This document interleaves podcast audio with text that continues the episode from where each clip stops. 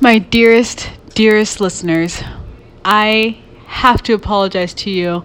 Um, I moved, am moving, in the process of moving, now unpacking, and I will be back next week. We'll do a double, a, like a Double a, whammy. a double whammy, if you know what I mean. Haha. if you know what I mean. He'll do his blurbs, I'll do the cats. It'll be blurbs and cats, the collaboration. I'm still He's always here. He's always here.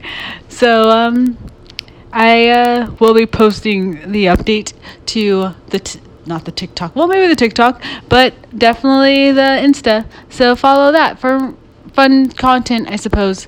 All right. Bye. Have a wonderful weekend. The sun is setting later and the sun is rising earlier. So have a good fucking day. Spring's in the air. Only a couple more weeks and it's gonna be the sunset's gonna be at like seven o'clock or some shit.